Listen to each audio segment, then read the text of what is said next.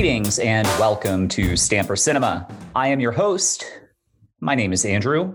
As always, I'm extremely thankful and appreciative for you listening to my podcast.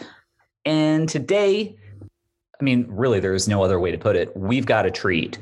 The the guest that I that I was able to book for this one really doesn't need any introduction from me. This guy's resume is incredible and he's such a gentleman. You are going to love him. You know him as Brad from Adventures in Babysitting. You know him as Kenny from Don't Tell Mom the Babysitter's Dead.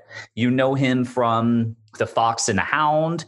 You know him from shit. I mean, it, it goes on and on and on, quite frankly. Hiding Out, Cheetah, uh, Book of Love, Toy Soldiers. Recently, he was in Jay and Silent Bob Reboot. And currently, you can find him on the, the YouTube series, The Quarantine Bunch. Ladies and gentlemen, it is my honor, Keith Coogan. Okay, uh, so before we begin, I just honestly want to say how much of an absolute honor this is to be speaking with you today. I mean, I have. Oh, stop. Get out. Stop. Thank you. Yeah, I mean, I've been a fan of your work since. Uh, I mean, the, the very first film I ever saw was the the Fox and the Hound. Now, granted, I was two, but I did see it in the movie theater, so that that's pretty cool. Now, in preparation for this interview, I made a list of a ton of questions I wanted to ask. And normally, what I would do is I would, I don't know, keep it to one specific film. But with you, I mean, you have like four or five movies that were absolute bangers when I was growing up, right? So I've been talking with my wife and talking to my friends, my buddy John, and I was like, should I talk about this movie? Should I talk about that movie? Uh, I know I have to ask him questions about Hiding Out because that was low key my favorite high school movie uh, that that you did. Now, granted, you obviously did Adventures in Babysitting, and you did Don't Tell Mom the Babysitter's Dead. And those were movies where you were a high schooler, but in Hiding Out, we actually saw you in high school. And don't forget Book of Love, which has the high school and the prom. Uh, and then I did some lower budgeted college ones, A Reason to Believe, which is a, a, date, a, a look at date rape on college campuses, and uh, Life 101 with Corey Haim. It was basically Lucas goes to college. I didn't actually, well, I did go to college. I graduated at 16 so I could work longer hours on sets and compete with New York kids that for some reason they just all were coming over here, getting putting up in hotels in LA and getting these great deals. And it was because they could they had different work laws or something. So at 16, I took the California High School Proficiency Examination and got out of Samo High. I was going, always went to public school so I had a little leg up and was I worked as an adult on Adventures in Babysitting uh, and turned 17 on the set, but flew to Toronto alone at 16 to start working on the movie. Now, as far as I can tell, you got into acting really really young, right? I mean, we're yeah. talking like five, six years old. So, um, I guess the obvious question I have to ask is, how did you get into it? Uh, the the um, you have to pay your dues. My family was kind of in it, and, and and in different iterations. You had vaudeville, you had silent pictures, you had early television that my great grandparents and grandfather had dominated, but um, television was especially Spelling based television, the 70s and 80s, and Stephen J. Cannell, and uh, uh, what's the one for, uh, for Knight Rider? Uh, they also did Battlestar Galactica, the original. Glen Larson, Glen A. Larson. So there's certain producers that if you work for them, then you work on their other shows. And that I think is the reason why I worked on a lot of kind of shows that had the kind of the same producers or the same money behind it. And so it was, uh, uh, there's a known, you know, you start in the mailroom and you work your way up as somebody's assistant and then you're an assistant broker, then you're a broker, then you thing, and then you're controlling a hedge fund.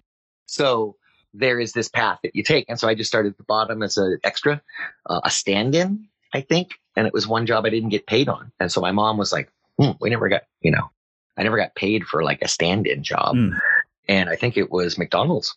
And um, the McDonald's director was like, well, well, um, I got hired for four more McDonald's after that, that, you know, ran with McDonald's and stuff. This is in like 1976. And that's when I got my union card at six. And then did a lot of commercials. And then after that, you start doing getting roles on TV, on guest appearances on TV shows. Like Laverne and Shirley was Right. an early one. Uh, Mork and Mindy and Little House on the Prairie and the Waltons and um, a lot of great 70s television. Love Boat, Fantasy Island, Eight is Enough. Um, and so that career was building. And then you start doing after school specials and movies of the week where maybe you're the star. Um, or one of the higher leads, and that is supposed to build. Then you do a series. I did the Waltons for a year, and so and, and the whole time since I was about eight, I'd say I understood movies was the pinnacle, and I was striving for that. hmm And I'd seen the kid by eight. I understood who my grandfather was, what relationship that that had into the business I was working in, and um, and my mom wouldn't let me capitalize on the Coogan name. I acted under Keith Mitchell for 10 years in television, earning the right to the name after my grandfather died in 84, um, which really knocked our whole family on its heels. Um, I changed my name to Keith Mitchell Coogan in 85, didn't book one job, and then 86 happened, and I got like, I changed it to Coogan. And I got Silver Spoons, Growing Pains, just the 10 of us, uh, Raising Miranda, which was a short series, and then uh, Adventures in Babysitting.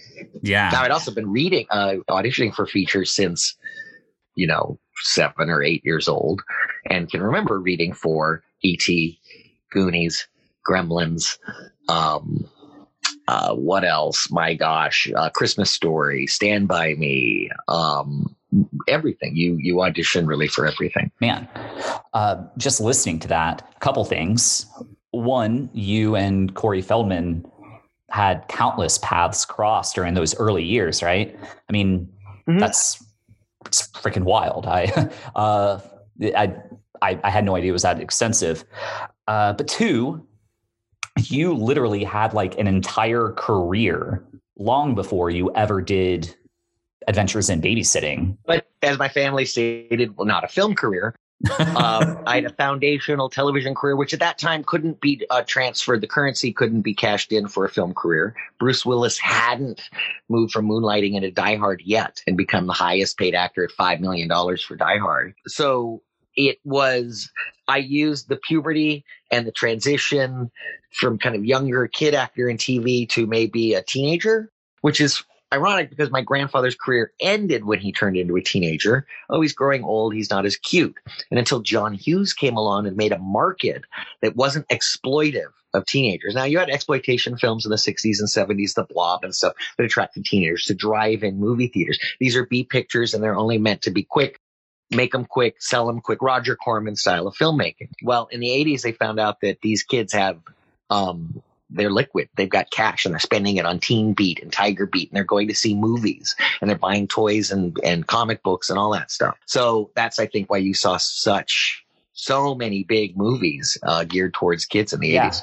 Like the 1980s for teen movies and specifically kid actors was like the equivalent to the 27 Yankees. So much talent, uh, whether it was you and or the Coreys or Molly Ringwald or um shit, the, well, the entire Brat Pack. I mean, you can just go on and on. There's like this junior rat, brat pack and, you know, Breakfast Club and 16 Candles and, and Pretty in Pink. And then there's like the Corey R years where we're all just, we just are hitting 50. I'm 51 now.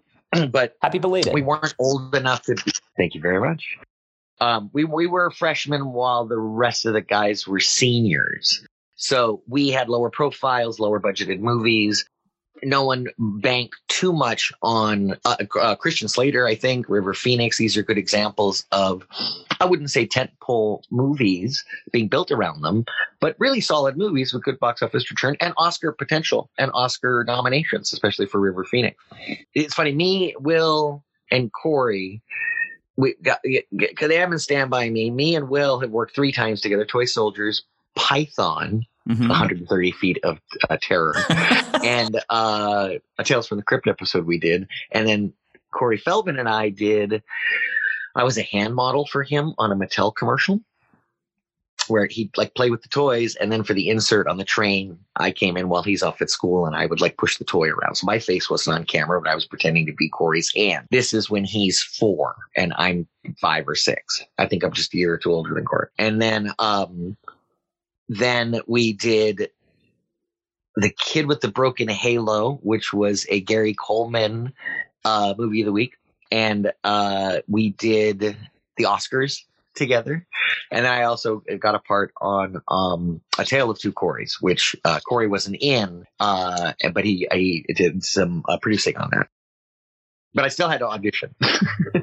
All right. So you mentioned the Oscars. See, I couldn't remember if that was just something I made up from like my childhood memories, but but I do. I have like vague memories of you and other like kid stars like out on stage and i wasn't sure if it was like the, the oscars or whatever but you were on stage and there was like a song and dance number is that correct am i on the right track Yeah.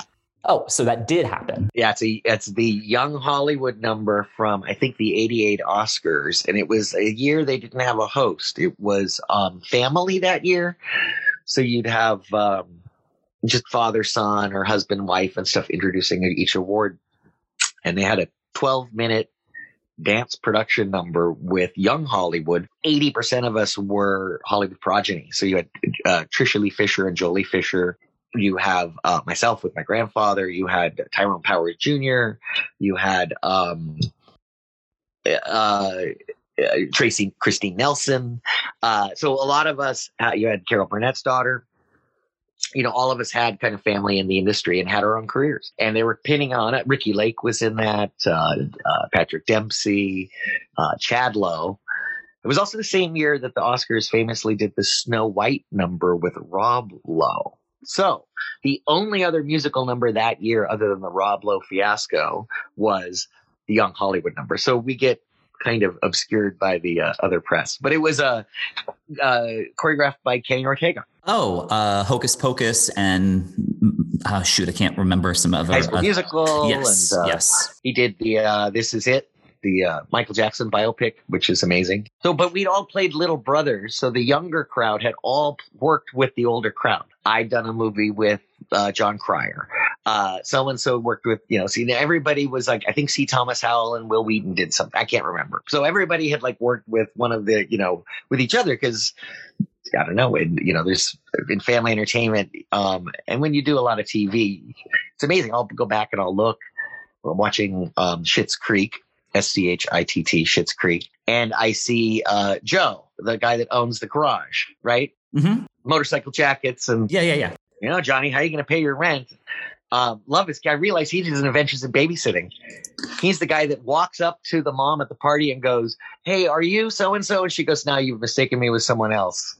oh my god i can't believe i missed And that they'd even shot a whole running gag of him every time they cut to the parents at the party. He's in the background asking someone if they're someone and getting them wrong, and, and he's drunk. And he goes, "Are you Bob?" Something. They go, "No, I'm not." And he goes, "Ah, whatever." And at the end, she goes, "Hey, are you?" Da da da. And he goes, "No, you have the wrong person." So that was a payoff. But he's in Sh- in Schitt's Creek, and of course, eventually babysitting with Bradley Whitford and um, Anthony Rapp and. Uh, so many people that still work. Speaking of Anthony Rapp, now this is something I read, but is it true that you guys uh, swapped roles? we did for the screen test and um you know that's a what do you call it? That's a tr- that's a rehearsal exercise anyway. When you're preparing for a part it's great if you've got a scene partner willing to do it. In the old days we did this at auditions. You walk into an audition you see everybody else going up for it and you go hey you want to read lines? So inevitably you each have to take turns playing the other role. Mm. it's just something that was done. And for them to film it i think i mean i mean it was under the same it was a screen test so they like set up you know a car and a little bit of a subway i don't subway set or whatever. It wasn't really a set. The front door for when bradley whitford comes and asks tells the babysitter he can't ba- uh, take her out. It uh, yeah when they switched you could see inst- and you could feel and by watching anthony play me and having him you know watch him watch me play him. Hmm very confusing. Um, we it helps you double down on who should be who. So you go, can they just be swapped? And you go, no, they can't. Inherently, there's something that Anthony is better at performing Daryl than Keith is. Um, and so I think that's it, it's just it was a neat experiment. I would love to see that film. Yeah. Now, one of the recurring lines from Adventures in Babysitting is, "You think?" And I was wondering, like, when you guys were on set, did you ever try to like y- you think each other um, like see who delivered the line better. I mean, because it seems like virtually everybody delivered that line. No, and I think it's because, uh, well, I, I think everyone's just doing their own um, their own take at the moment of it. So uh, Daryl says it, you think fine. Then you have little Maya being a smarty brat saying, "You think," and it's just cute. Um, so uh, that's that's keep showing their kind of connectedness, which I love that their relationships you just buy. You buy the, and it's so cute when Daryl is like, you know, you got to be shitting me. Can I swear? Sorry. Um, Absolutely. And uh, she goes, um, you know, Lisa goes, watch your mouth. And he goes, watch your mouth. You got to be shitting me. And Maya goes, don't worry. Don't look down. Like, I'll take care of you. She's like, stay behind me. She's always this little heroine out there in front. Um, so there's these great little relationships that every character has with each other. I love that. Now you mentioned swear and and please, God damn it, swear. um, but uh, and, and you know and and forgive me, we're kind of going all over the place, which I think is great. But I have to mention this: two or three of uh, my my favorite four letter bombs were actually delivered by you. Uh, like one, hiding out when you're what was it? You were uh, talking about spectrums, and you were like, on one side there's homo, and the other side there's hetero, and then there's me. Way the fuck over here. I, I love that. Uh, the delivery of fuck is just so great. the hard part was that you had to buy that Patrick didn't recognize his own cousin. So he's so you know, he's such a horn dog and hormonal and straight, and homophobia was accepted apparently. If you look at Adventures of Babysitting, Hiding Out, and other movies, Monster Squad at the time. Uh, if you ever look at other movies at the time, it was okay for a bad guy or a character to, to be homophobic. In, in and if so, for characters being bad mm-hmm. at the moment, I guess. And so he's being wrong. Patrick's wrong. He's being scared. He doesn't need to be. That's not his cousin's intent. He doesn't even know it's his cousin. And so he's just very determined to let this person know, no, you're not getting in my pants. Wait the fuck over here. that was I love that quote. But yeah, I was proud of bad language. You know, it's seven. I'm 17. Mm-hmm. I can barely see these movies. You know what I mean? Um, and uh, you just feel like you're getting away with something. Let's talk about the uh, statutory. Uh, oh, with uh, Jon Cryer, or are you talking about like um... statutory rape with Annabeth Gish and Jon yeah, Cryer? Yeah, yeah, exactly. Well, yeah. it's a situation that at least, thank God, uh, Maxwell Hauser is like, wait a second, I understand there's chemistry, and you're a very bright young girl, and I'm pretending to be a younger man but obviously this can never happen. So at least, you know, there's other movies where, I mean, even in Adventures of Babysitting, Daryl leans over and lifts Brenda's jacket to look at her boobies or, or the, you know, in her sweater. I'm like, mm-hmm. that's not acceptable behavior either. No, but I mean that it seemed pretty common, like right in the uh, the the 1980s. I mean, hell, the uh, the the scene in Breakfast Club with uh, Judd Nelson under the desk. Sixteen candles. Sixteen candles. Yeah. They cut that poor girl's hair and then take the, took advantage of her in a convertible. This is terrible. She doesn't even remember what happened, mm-hmm. it's just terrible. And every character celebrating it in the movie. That everyone knows that's just really awkward to watch right now. Yeah, yeah. And that was a uh, that was a John Hughes film. Oh, uh, Connection, uh, Adventures in Babysitting. That was a yeah that was that was a Chris Columbus film. It was his first film, right? Yeah, it was his directorial uh, debut. He'd written Gremlins, Goonies, and Young Sherlock Holmes. I think he'd done story on Reckless, Aidan Quinn film. Yeah, this was his his directorial debut. He's done good. uh, you, you, you guys did good. He he's had a he, he's had a pretty okay career. Now, regarding "Don't Tell Mom the Babysitter is Dead," another great. Uh, well, shit, it wasn't a f bomb. It was a it was a, a, a shit bomb. Um, but it was a scene when your brother had uh, had fallen and you Yeah, and I should have been there. I mean, not with him, but I bet should have, you know, on the roof. But I should have been with, been there, like reading Green Eggs and Ham or some shit like that, yeah or eat shit. I appreciate you. Eat shit. How about my improv fuck when my pot plant falls off of the windowsill? So I huff up the stairs and can barely make it upstairs because I'm such a weed smoker. Kenny makes it to the windowsill and his weed plant falls over and he's like, fuck.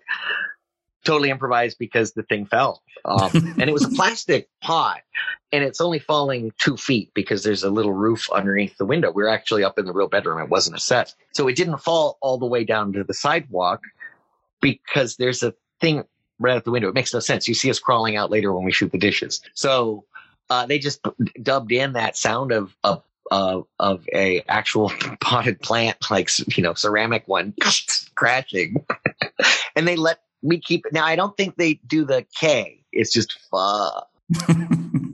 you know what I'm saying? yeah I think that slid by the MPAA too. Now, also they, to make sure they watered down Lazy Little Prick to Lazy Little Punk, and that was done before anything. That there's never been a version where the movie had that not cut or looped over.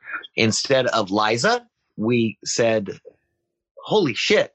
What are you queens doing on our on our car?" Was originally, "What are you queers doing on our car?" And we did loop over to what are you queens doing in our car before the movie was even rated. We covered all, a lot of that stuff because we wanted a, a PG 13. We wanted a wider audience. But the language, once again, like Adventures of Babysitting, is the most dangerous thing in it is the language, I think. Because there's no real sexual situations that won't go over the head of a kid. Don't Tell Mom's a perfect example of as you grow older, you understand more and more of the movie every time you watch it. Yeah. So let's see. You had Adventures in Babysitting, and then you had Don't Tell Mom the Babysitter's Dead. Obvious babysitting connection, right? And so you shot Adventures when you were 16, and what, like 20 for uh, Babysitter's Dead.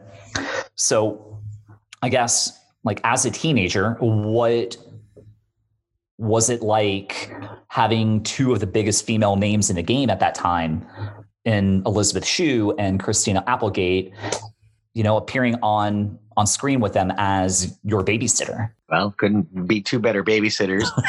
or young professional actresses that are um, carrying eight, 10, 12 million dollars of a studio's money um, and uh, doing it successfully and financially successfully and endearingly. You don't spot a false moment in either performance. Um, and I and I know I was there side by side with them and with Jon Cryer and uh, Sean Astin and Will. Uh, that they put a lot of work into it. I didn't. Playing Kenny was the easiest thing I've ever done in my life. you just want me to be selfish and completely narcissistic and not care about anybody? Dude, I got this, man. so easy. What was the most challenging role? the most challenging role? Yeah. Wow. Well, I've gotten away with really not having to cry on screen since I was a kid. And that's that's great. I like comedy. Yeah. I could fake cry, I guess. And that's all that's required of broad comedies these days. Do you really believe Will Ferrell's crying when his character's crying? No, it's comedy. Relax, everybody. Um, I do have the awareness and enough. I've learned enough to know what I don't know about acting in terms of technique and history of it. And um, I'm I'm comfortable enough where I'm at. I still continue to learn and grow, but the industry's changed to where they really expect you to have a brand and a certain char- character that you play. And I'm more character actor where I'll kind of I could be the nerd and eventually of Babysitting or be the stoner and Don't Tell Mom or whatever. Um, I tend more towards the nerdy, insecure characters. Um, I think that's more relatable to people, and then funnier because more people identify with somebody and goes, "Oh, I do that too," and I can get a laugh. I know. I think I know when I can get a laugh, and maybe that's my downfall. but when I'm on a set, and the, and the and the process is weird. There's the audition process, which is entirely different than working. And when you're working, you're doing something on set, usually shot out of order, that they'll piece together from dailies, cut it together. God knows how they're going to cut it. It's going to be seen six months to 12 months from now by people sitting in an audience where you have no feedback from them. It was done in a dark cave and then will be shown under the light later. And I had learned, I don't know if you call it safe or a bag of tricks or gimmicks, but I think I know things that I can get a laugh. Every time I think I know how to make that crowd laugh in the theater later. And I just need to mechanize that more financially these days. I still work, I love it, but um, I'm not a Chris Pratt or a Chris Pine or any Chris's. Because you had mentioned Sean and Will, uh, toy soldiers, that that seemed like an entirely different type of animal. You played Snuffy, and obviously there was a lot less comedy in that role. I mean, granted, Snuffy was still like kind of kind of funny, right? Uh, I mean, there, you know, on one hand, right, you were a little mischievous, but on the other hand, you know, you'd raise your arms, I surrender. Um, so I guess what I'm curious about is how did you how did you handle that type of role? He I uh, prepared him as rich white trash. Uh, he's anti-establishment. Remember, there's a reason all five of those kids are in the last ditch effort for rich parents to stick their kids in preparatory schools and boarding schools because they can't even deal with their own kids. So I took that and I turned it into a rebellion against the school against the terrorists, uh, against anyone who didn't agree with us five and our plan. Um, and but he will spit at the terrorists, but only behind their back. They point a gun at him. He's the first one to raise his hands and chicken out. He knows how to play the game. Um, they want to see you terrified, then be terrified in front of them. Give them that power and then figure out a way to trick them later by poisoning their coffee. I don't know. There's a lot of. I, I, like that um, I got to work w- on second unit. Um, when I take the coffee and put it on the roof or whatever, uh, Mickey Moore directed that, and he was second unit director on Toy Soldiers. He directed the um, the truck chase sequence in Raiders of the Lost Ark. Ooh, that's a good one. Uh, hello. And Dan Petrie was not abandoning the second unit because they were shooting first unit stuff. There was no dialogue in it, but they had to cover a lot in 90 days to shoot this kind of A level picture action film. So he had both units going at the same time. So he'd run over from a set in the school gym of like the headmaster's office where they're shooting the finale. And then he'd run over and watch Mickey Moore call, you know, action on me, put lighting a cigarette and putting this little gimmick or whatever. And um, that was a neat little moment. Plus, I got to work with R. Lee Ermey, Mason Adams, Louis Gossett Jr., Denholm Elliott, Andrew Divoff. Come on. Yeah. You've worked your entire career with absolutely amazing, amazing people and such incredible talent. And this film and this film seems kind of like like a, like a footnote, but I also grew up a fan of your co-star in uh, Cheetah and ah. uh, uh, Deakins. Uh, she was one of absolute favorites in the '80s. But again, you've you've you've literally worked with everyone. Oh yeah, and then I did a movie with uh, Jay Underwood, so I was able to talk. And then I was really good friends with Chris Young, who had done Great Outdoors with um, her and so everyone did seem to know each other and work with friends. I, w- I was friends with the group that had um, Scott Grimes and uh, uh, Gabe Jarrett, my, my, best friend since growing up. Uh, Mitch from Real Genius. Um, I grew up with Jake Busey. Uh, so it is a really, it's a, uh, LA is a very, very large city, but Hollywood's a small town. And how is Mitch from Real Genius doing? He's amazing. Yeah. He's a great interview up on two dollar late fee. Uh, you should reach out to him. Uh, he's uh, amazing. He's uh, still working. He's working more than I am right now, so I'm quite jealous. Uh, plus, he's got a, a, second career as an ASL interpreter. So I really? just he's amazing. I have no second career. It's do or die for me. Diamond hands. um, well, I started today in preparation for this interview. I I actually started watching on YouTube the the Quarantine Bunch, and that's that's a lot of fun seeing you all like all you guys on Zoom. I don't know what your expectations of that show is, but I hope you like anti comedy. I hope you like Tom Green, Andy Kaufman, I hope you like Too Many Cooks because the quarantine, but you have to stick through and watch the entire thing of Quarantine Bunch. We didn't even know where the show was going. And and it's also almost true, a lot of it, because I panicked. It's the beginning in March, April at the beginning of the lockdowns and stuff. we're all gonna die. I, I, mean, this is how I was, and I, I also got quite drunk while we were shooting it. So please, yes, watch the Quarantine Bunch on YouTube. you can go to the quarantinebunch.com as well. They have a fun website built for it. Lucy Deakins. Sorry, her her name just came back to me. Oh yeah, I love Lucy. So she, I, you know, she I don't know her attitude towards acting was take it or leave it and she's all, already quite successful while we're doing Cheetah. And yet she's incredibly focused on school. She goes, now I don't think, you know, Hollywood isn't stable for everybody. So you got to have something to fall. Her fallback is going to fall up as a professor. I'm totally sure she followed through on that. It was rough for her because she's allergic to cats. And so the cat, the allergy from the cheetah, which by the way, the cheetahs were from the San Fernando Valley. We flew them out to Africa because they were trained um, they licked her face. Oh man! And her face puffed up and oh man, swelled up, and so we had to take precautions to protect her from the allergies on the cheetah. But the, they were sweethearts, totally great to work with, and she was incredibly brave. We flew uh, from Nairobi out to Lake Naivasha, which is where the little house was. It's the same house that's in Out of Africa. And it's on this little crescent island in the middle of the largest freshwater lake in uh, Kenya. And uh, we, a lot of the crew took trucks that took like a three hour drive to get to this location. And we're going to stay at this. We're going to camp there for five weeks in tents as a safari and still make a movie living out of tents. And we flew in a very tiny Cessna, just me and Lucy and the director and the pilot. And um, she was horrified.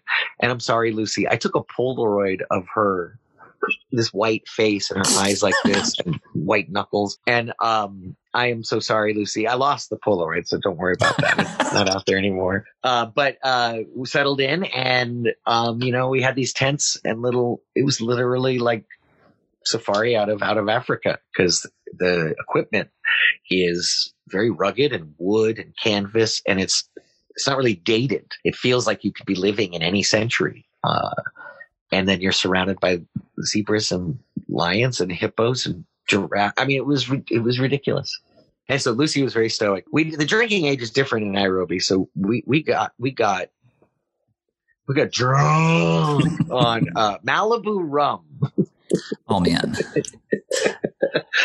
Once, one time, early on the island. Hey, we made it. We're alive. We didn't get eaten by lions, and uh, and that was it. That was our fun.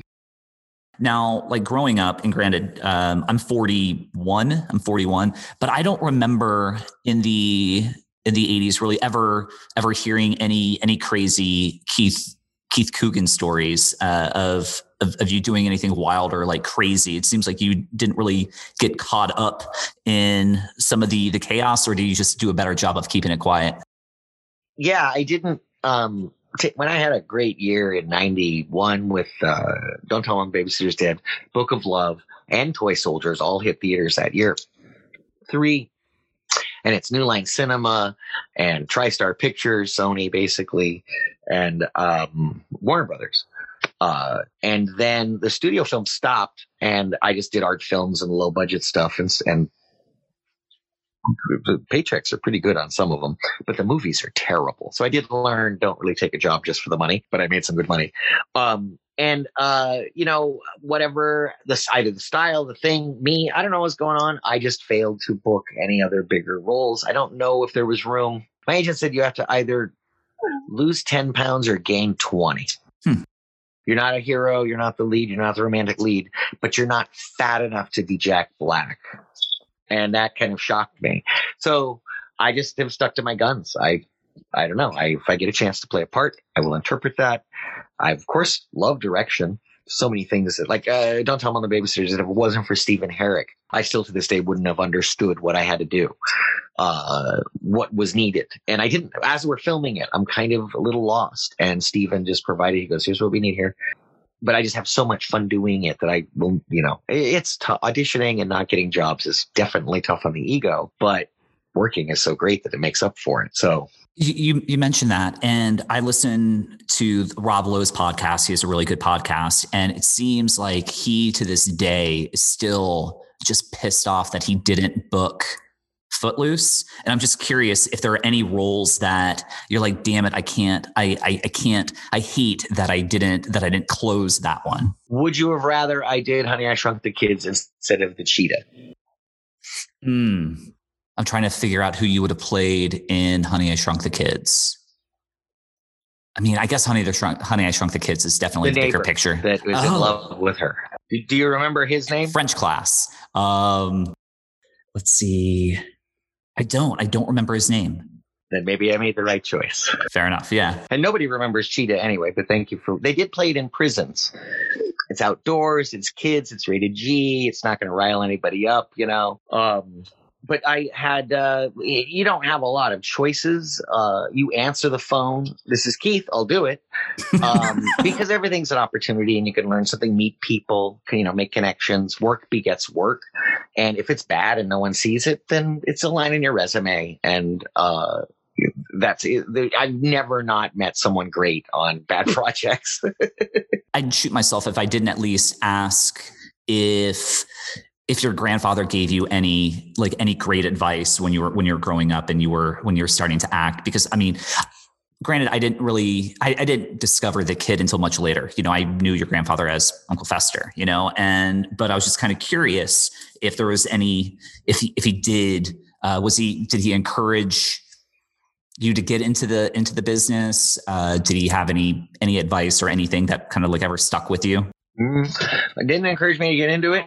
Encouraged me to be a professional if I was going to do it. And it's know your lines, know your stuff, uh, be original, be funny, steal the scene. He did teach me a few pointers on how to steal focus. Um, he was good at it, and uh, I think toy a lot of toy soldiers um, was just me trying to steal focus from Sean and Will. Every take, every scene. And watch this. I would tell Will, I go watch it. I'll totally steal this scene. They'd roll and I'd pick my nose and wipe it on Will's shirt. And you'd see it in the back of a shot somewhere if you're watching for it. So he, it was more, um, I didn't get any really insightful advice because uh, he was more a rival. He saw me as a competitor to his throne because, you know, he's the guy in the family, the famous, the kid actor thingy. And then, yeah, he, he didn't really own Uncle Fester as much as he did uh, the kid. That because of the worldwide fame that the kid brought. Right. And uh, so by the time I was five or six and I hadn't been in a worldwide blockbuster, he'd already won. There's no way I could beat him. But he just encouraged me to be solid, be pro, focus. Um, he never gave me acting advice. Never helped me. Out. As a matter of fact, I brought him Tom Sawyer. They were doing Disney was doing a new version of Tom Sawyer and Huck Finn, and he played Tom Sawyer before. and I uh, said, "Hey, I got this sides for the thing," and he goes, "That's yours. You do what you're going to do with it." I was kind of put off by that. And I didn't get it either. I think Jonathan Taylor Thomas got it. There. oh, Fox and the Hound. Last last question. Now yeah. uh so how long, I mean, what was it like working on a Disney, you know, animated film? Like how long did you work on that? Uh, a couple of years. And I hadn't done any other voiceover before or since. But I know that the voiceover session was typical of all voiceover sessions except for today. Today, people, uh, voice artists have to build their own studios at home, record everything, and they send it in. Back then, uh, they have a, a ADR stage, um, automated dialogue replacement stage, a looping stage. It's also can double as the Foley stage. And they drop a mic down. You remove all the change from your pockets and anything that might make noise. And then you act your butt off in front of the mic, and uh, you don't get to use your eyes or your body. They weren't filming it until um, who was it? They filmed Robin Williams. Was it that they started filming so that they could get the um, mannerisms of the actor into performance? But they did trot me and Corey by the animators once we were cast. And they had character mock ups and stuff. And they, you know, like, hi, hi. They also brought foxes around in front of them. So the animators like, oh, fox. Okay. Oop, child. Okay. So um, I have, uh, I, I felt that Todd looks a little bit like I did back when I was eight years old. So Corey and I would record uh, a scene or two, and then they take a break and animate those cells, and then they bring us back about six months later, and we'd record the next course of scenes because a little time goes. The Fox and the Hound is kind of two acts. First act is all the young Todd, young Copper, and the second act is the older Mickey Rooney, Kurt Russell, uh, Todd and Copper.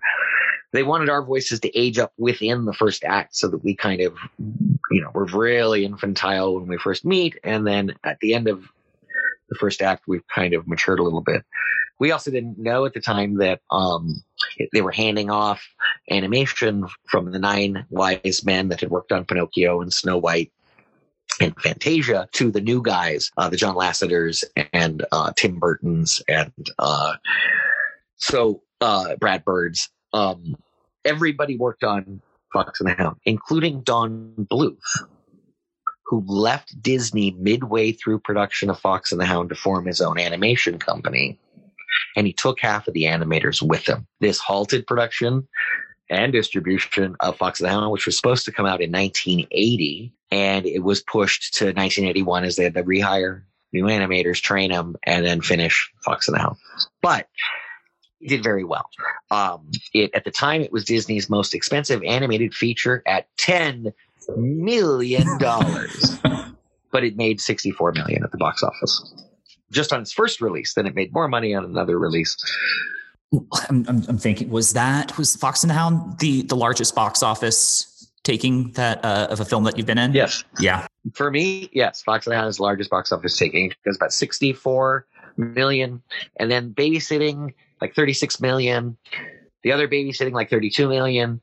Toy Soldiers is down like 20 million, maybe something. Hiding Out, um, I just broke even.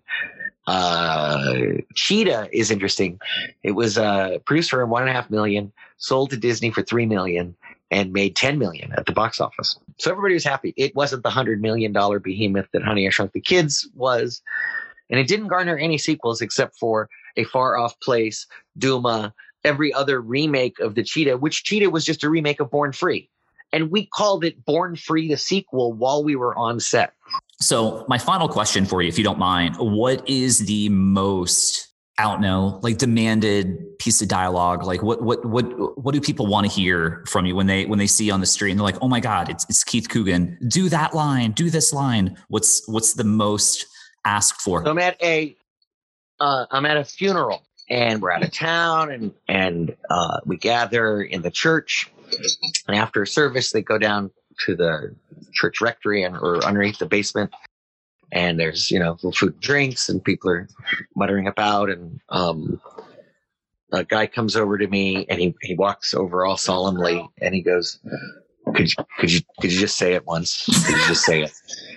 And it was dishes are done man and uh, frankly that shit gonna be on my headstone. Here lies keith coogan. Dishes are done man and i'll take it i don't get i mean i've got thor's a homo and one stitch but it ain't no nobody's leaving this place without singing the blues or don't fuck with the babysitter. Great quotes, but not mine. say ain't no. Hey, sorry, my wife is a grammar stickler. Ain't no, no. he said I, if I can curse, I can use really bad grammar. Uh-uh. No, no. Fine. My wife does not like me using ain't no. Ain't got no time for that. So, and uh, you know, and that's important because the economics of making art is it's show business entertainment industry. Huh, let's listen to that. It takes a lot of money to make a movie. It takes a lot of money to make a TV show. The insurances, the workers' comp, just the uh, construction and union fees and taxes. Uh, it um, it's the most cost prohibitive art form on the planet, except for pre 3D printing a real life Death Star. Uh, it it you to to make a painting, you need a hundred dollars of art supplies. I could buy a two hundred dollar guitar online and teach myself how to play and create a beautiful song for 200 bucks. Uh, dancing is free, but making a movie costs a lot of money. So you have to be responsible to your investors that it can be sold. That, you know, and if it can't be sold at the time, can it be good enough to be sold for 30 years? To cable companies every summer. Recuts on video. Oh, a Blu-ray pressing of it? Yes. So I have to say, Adventures in Babysitting and Toy Soldier and Don't Tell Mom and Book of Love and Hiding Out, all of these movies um, continue to be watched today, which just phenomenal to me. Curtis Armstrong, Booger, said there's two levels of luck. Just getting cast in a movie is lucky in Hollywood. But if that movie's a hit or if it's something that people in, that they're endeared to and they keep a copy of it just as comfort in their CD shelf, DVD shelf, that's something else too. So both. It has to have artistic merit, but it's also got to make its money. Well said. Keith, thank you again. It's been an absolute honor speaking with you, and and thank you for your art. Thank you for uh, shit the the hours and hours of entertainment that you've given me over over my you know over my life. Um, I oh stop! It was my pleasure. I love doing it. So you know I appreciate the acknowledgement. Uh, thank you, and um, you know it, it's also it's great for for me and the films just talking about it now 30 35 years later depending on which ones we're talking about um, is it could people go oh i've never seen it oh maybe i should watch it well they got to go buy it or stream it somewhere or all of a sudden they count a view on you know hbo max or something like that and that helps the production companies it helps the producers it helps the studios and it helps me it helps all the other the rest of the cast all the creators from the set builders to everybody um, it helps pay our pension and health. Um, and so that is, I think, our responsibility to try to make something fun that you'll like. But thank you. It's really, it's really awesome to hear. When you're not talking about your own work, do you have any? Do you have a favorite movie? Do you have something that that you like to watch that, like a comfort movie or anything? Yes, I'm the last of the analog babies. I was born in 1970. So I remember rotary phones. I remember busy signals. I remember you called someone and it rang 11 times. They weren't home and you had to call back later. This is pre answering machines. We didn't wear seat belts in cars. We ate lead paint. I rode around in the back of pickup trucks with nothing holding me down. Uh, load not properly tied down. Can you believe my wife has still not seen um, the Sure Thing with John Cusack. That's a crime right there, especially when she loves rom coms from the 80s and John Hughes stuff. She needs to watch The Sure Thing immediately. I, I, so uh, I am a huge fan of Jaws. I'm a huge fan of 70s auteur, Cimino, De Palma, Lucas. Um, uh, who's the one that wrote the speech, the Indianapolis speech, Milius, Milius, my God, uh, anyone who uh, could pick up a, a, camera in the 70s, Coppola, find out that Kodak's making low light film and you don't need a lot of movie lights, which means you don't need trucks, which means you don't need Teamsters, which means we can go shoot a movie right now for Paramount called The Godfather and make the studio hundreds of millions of dollars. Um, that was a revolution. Digital, it's the same revolution that the 70s happened. Now you have, and the magical moment was when the red camera became affordable. Older models of the red became affordable and horror genre took off. So at that moment, you had producers that could make a movie that looked really good, but that also could be low enough budget to recoup in a genre market that anyone who loves that genre buys everything in that genre. It could even be bad or badly made. It could either have big stars and be badly made, or it could have little stars and be really well. Wolf Creek, great example. My God, what a terrifying film that messes with you. And the, I don't know if you like horror and the tropes of horror, but to have two final girls, now you're just messing with me. Um, it was a great uh, uh you know, it's a great time right now. We're seeing a possibility to have a 1999 again in terms of the great there was 1939 with Wizard of Oz and Gone with the Wind. Then there was 99 with Matrix and American Beauty and Office Space. So many great films in 99.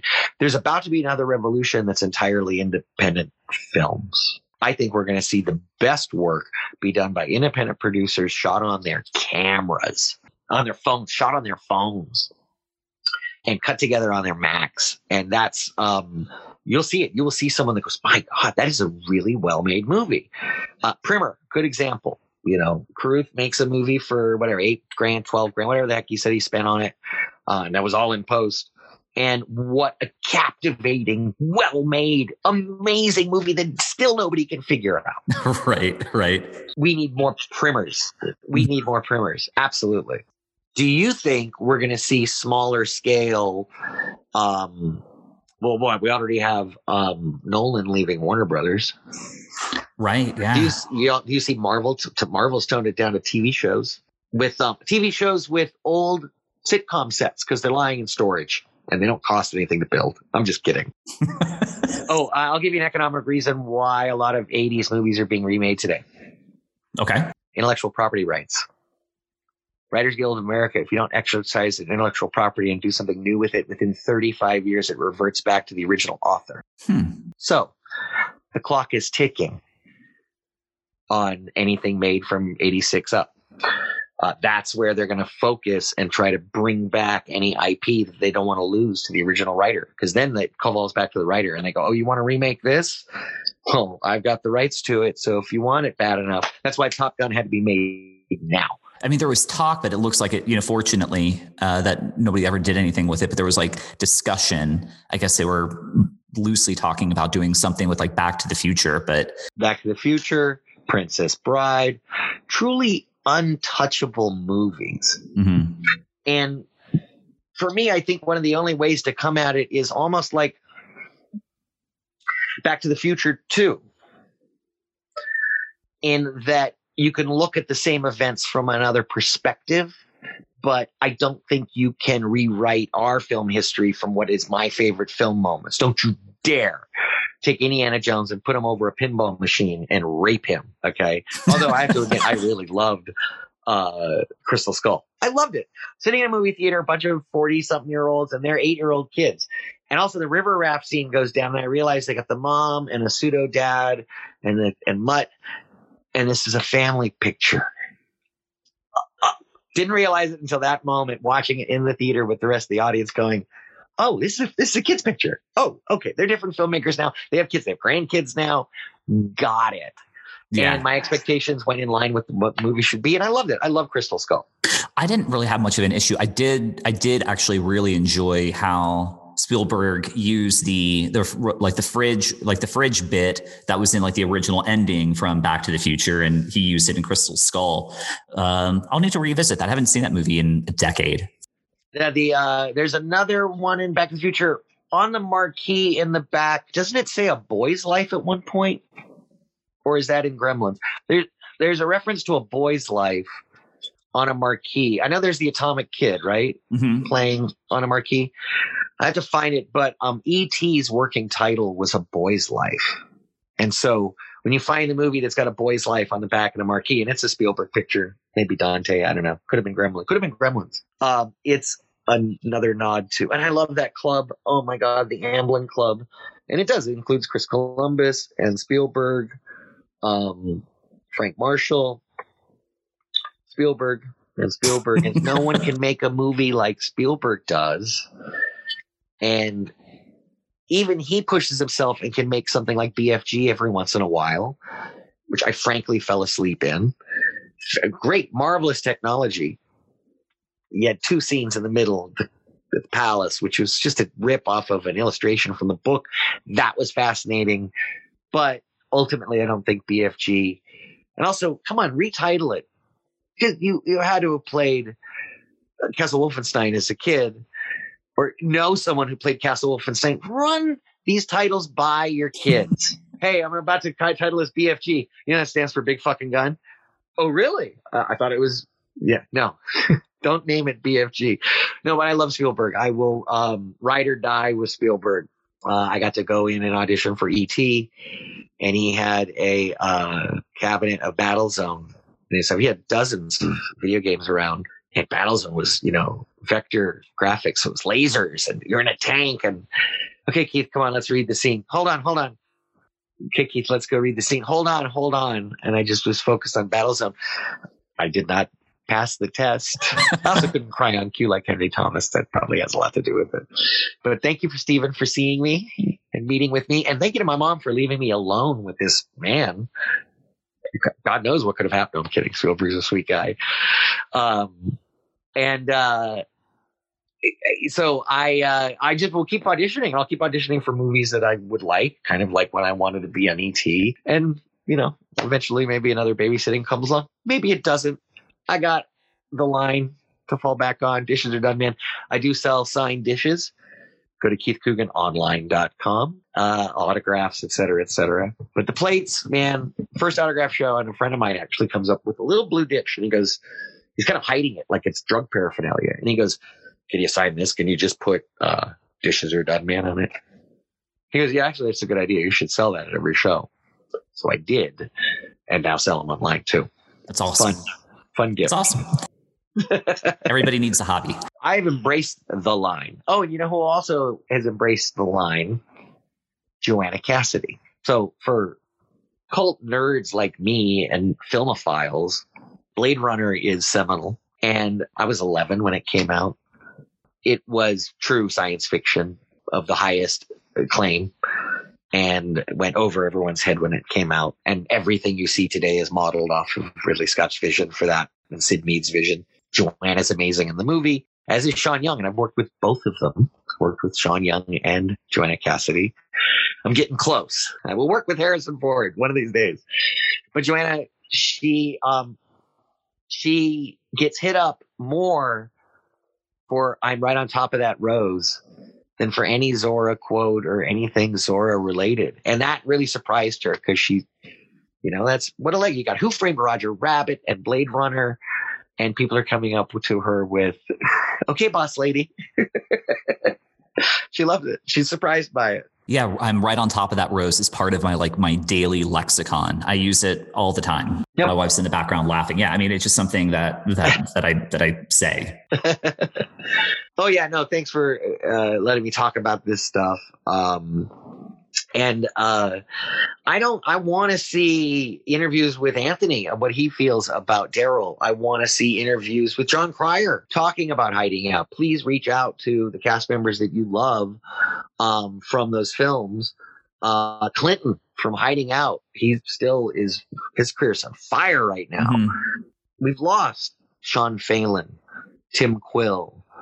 Uh, you know, we've lost a lot of great people that were part of these movies. Um, I've, I've lost people. Uh, uh, Christopher Pettiet, main cast members from a lot of our films are gone, and um, that hurts. But it's neat to see them live on on screen and remember them and remember working with them.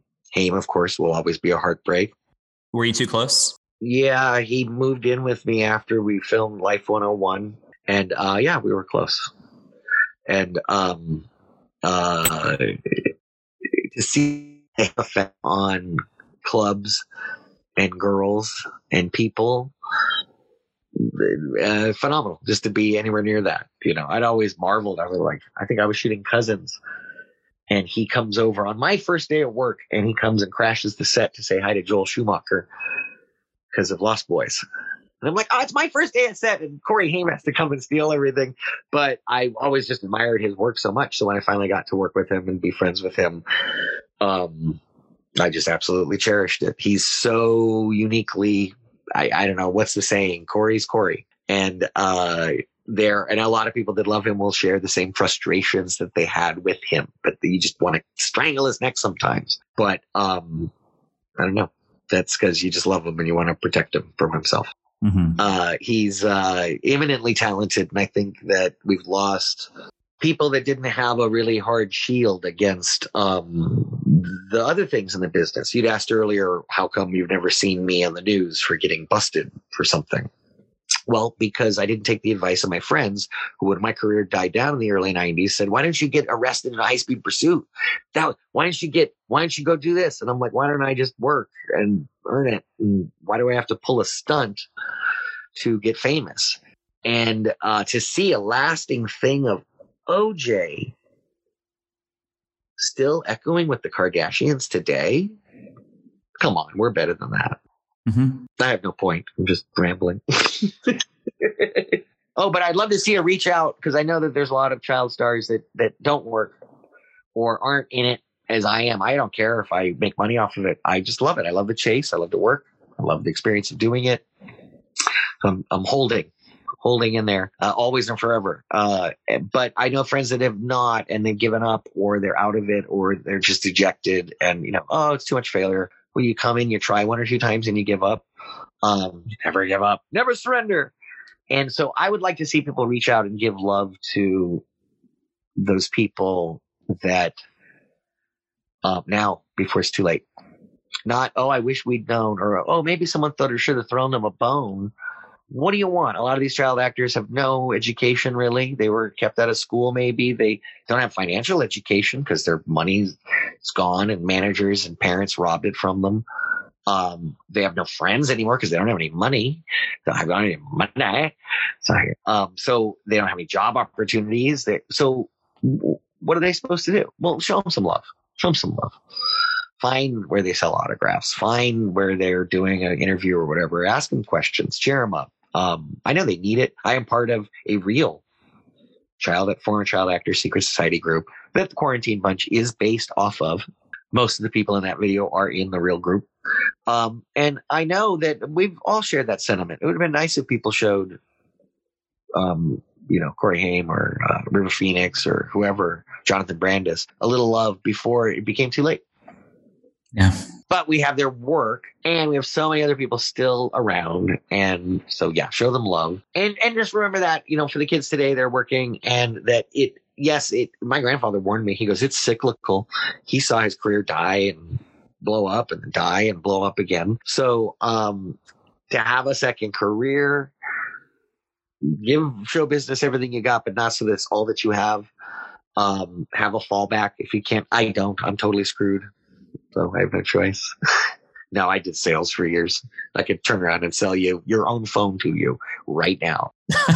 I mean, hiding out and uh, adventures babysitting and don't tell mom the babysitter said. I mean, those those are on. Well, hiding out not so much anymore, but like those were on like TV all the time. I imagine you get like like residual checks that are probably wonderful, like nice to get, right? They're great. I, I call them, you know, better than a swift kick in the teeth. You know, many times they're not multi figures, but they're a nice steady trickle every quarter. They have to close out every quarter their books.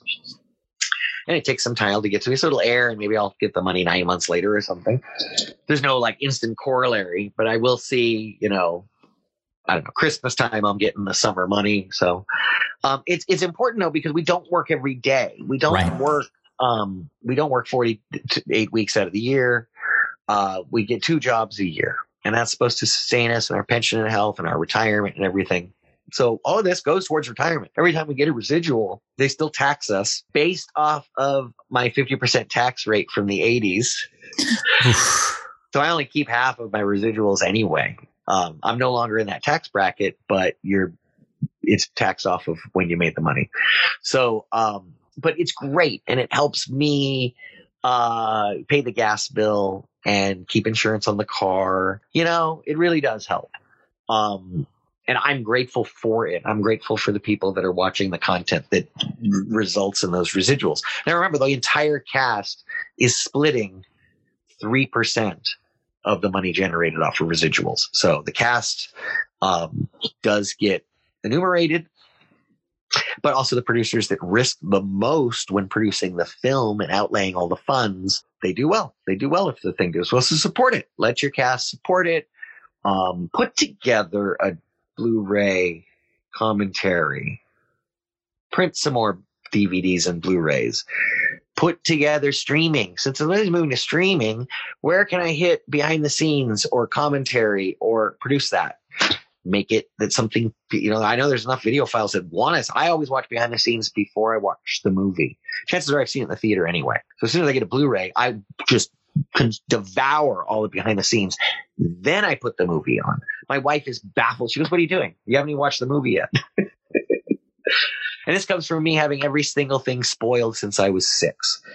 I'd uh, auditioned for the shining. So i knew what the shining was about. You know i'd auditioned for and read so many things that then I saw on screen that it doesn't affect me. Spoilers don't affect me. I would love to know them because I want to see how these artists pulled off the plan, turn that sketch into a painting. Your spoiler is just the sketch. I want to see the delivery and the execution of it. Now I'm just trying to figure out like, wow, what would The Shining have looked with Keith Coogan as Danny doing Red Rum? That just that, that just would have been same haircut. Yeah, same haircut. Yeah, exactly. That little Jackie Coogan bowl haircut. Mm-hmm. Um, it would have been me onto the game. So I, you know, with editing and sound design, which is amazing and shining, they put some tension and anxiety into scenes that weren't there on the set. So the kid doesn't isn't exposed to the terror, full terror. Yes, they have him running and hiding and things, but he's not staring at Jack Nicholson coming at him with an axe with blood and drool down his face horrifying. What's horrifying is the scene in the bedroom when he wakes him up. That's horrifying. What really happened in room 237? That's what's horrifying. Oh my God, what a great film. The, the fact that Kubrick could lock away secrets in his films that have still not been uncovered, that still people are looking at themes and going, huh, it's kind of obvious now when you look at it. So genius, obviously, and very powerful. It's no joke that Shining is considered one of the scariest movies ever made. Is it for shock scares, jump scares, gore? Nope. Sheer horror, dread. That I might have been onto the game. I would have known what the end result is supposed to be. I would have known how terrifying it would have been. I wouldn't have been an innocent pawn in Kubrick's hands. I would have gotten tired of multiple takes. I go, come on, you got it. I already said the line like three times right. Is the frame right? Look at the camera. Did you get it? Are we in focus? Stanley, move on. Come on. We got the data. He would go, what is this kid? And I'm like turning into a production manager on set. I go, this is unheard of. We don't go past take three, Stanley. It's just the way Hollywood runs. Stanley self finances, doesn't need Hollywood. So what? I was trying to think uh, if you had done anything like any any horror or anything, but like you did. Python tale, is the closest to yeah, Tales from Tales Crypt. from the Crypt, right? And I had a small part in Soul Keeper, which is a really great little demonic possession piece. I just played a tour guide at the Gettysburg, where some say you can still see the you know him writing today as they're doing a reenactment, and there's actually a ghost walking. Mhm. Never mind, it's a whole. I play tour guides well. You play tour Now, recently, I haven't I haven't seen this one, and I feel bad because I've everything else that you've done, I've I've I've watched a dozen times at this point in my life, but I still haven't seen because you were recently in like the Jay and Silent Bob movie, correct? Yes, I have a cameo in Reboot.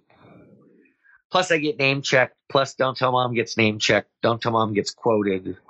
And then Chris Hemsworth, who played Thor, quotes it. It's pretty phenomenal. I, I was through the roof. And thank you, thank you, thank you, Kevin Smith, for letting me be a part of the View Askewniverse. I don't know. It worked. His fans are my fans, and my God, it worked. All right. Well, I think we're gonna I'm gonna wrap up right now. Yeah, thank you. Oh, this has been awesome. And uh, you know, tell uh, tell Gabe I'm gonna be hitting him up and seeing if he wants to chat about Real Genius. Absolutely sure he will. And uh, he's also just did such a cool, unbelievably cool project with cool people. Um, you've got yeah, the last project he just got off of, like literally just finished wrapping, and they had a few COVID scares on set. Um, he, I mean, he plays this hitman in a plague mask. They look like plague doctors, but they're hitmen. And just imagine a really nice Kubrick style backlight, key light shot of them dancing and slipping in the blood, silhouetted and shiny with like vinyl. And the production design of this movie is crazy. And then they're barely taking it seriously where they're on set. So the tone is going to be fantastic. It's going to look like um, what was the one movie, Revenge of the Wolves, or it was a Tarsem film. It's going to have a look that is of the Matrix underworld kind of gloss, the cell, a Tarsem film, basically. hmm hmm Uh, you got to ask him about working on that because, once again, jealous. I auditioned for Real Genius, but Gabe got it. Yeah, no, Gabe is awesome. Um, Jake, reach out to Jake Busey because, um, you know, I mean, you've got uh, Starship Troopers and um, Frighteners and The Frighteners. I was literally watching that the other night. Yeah, yeah, and and Identity. Cannot forget Identity when it comes to Jake's work. so good. Oh, and um, and Contact. He's the crazy priest. In That's Contact. right. That's right. Yeah, you're Yeah, Gabe, Jake Busey. See what see what they're up to. sounds good. All right, Keith Coogan. Thank you again. Thanks a lot, man. Take care. Be well. Be safe. Thanks for the time. And there you have it, folks. Again, thank you so much to Keith Coogan. What an absolute honor that was for me. Like we're talking decades of nerding out that that you just witnessed right there. I everything that I said was fundamentally fact. I really did. I, I grew up watching Keith, um, and the fact that I'm even calling him Keith w- i- is, kind of crazy because now I, I've, I've chatted with him, and he's such a such a cool dude. I I've really really enjoyed this conversation. I'm extremely appreciative for him. But yeah, how cool was that? And and listeners, thank you very much for for tuning in to another episode. We'll see you next week.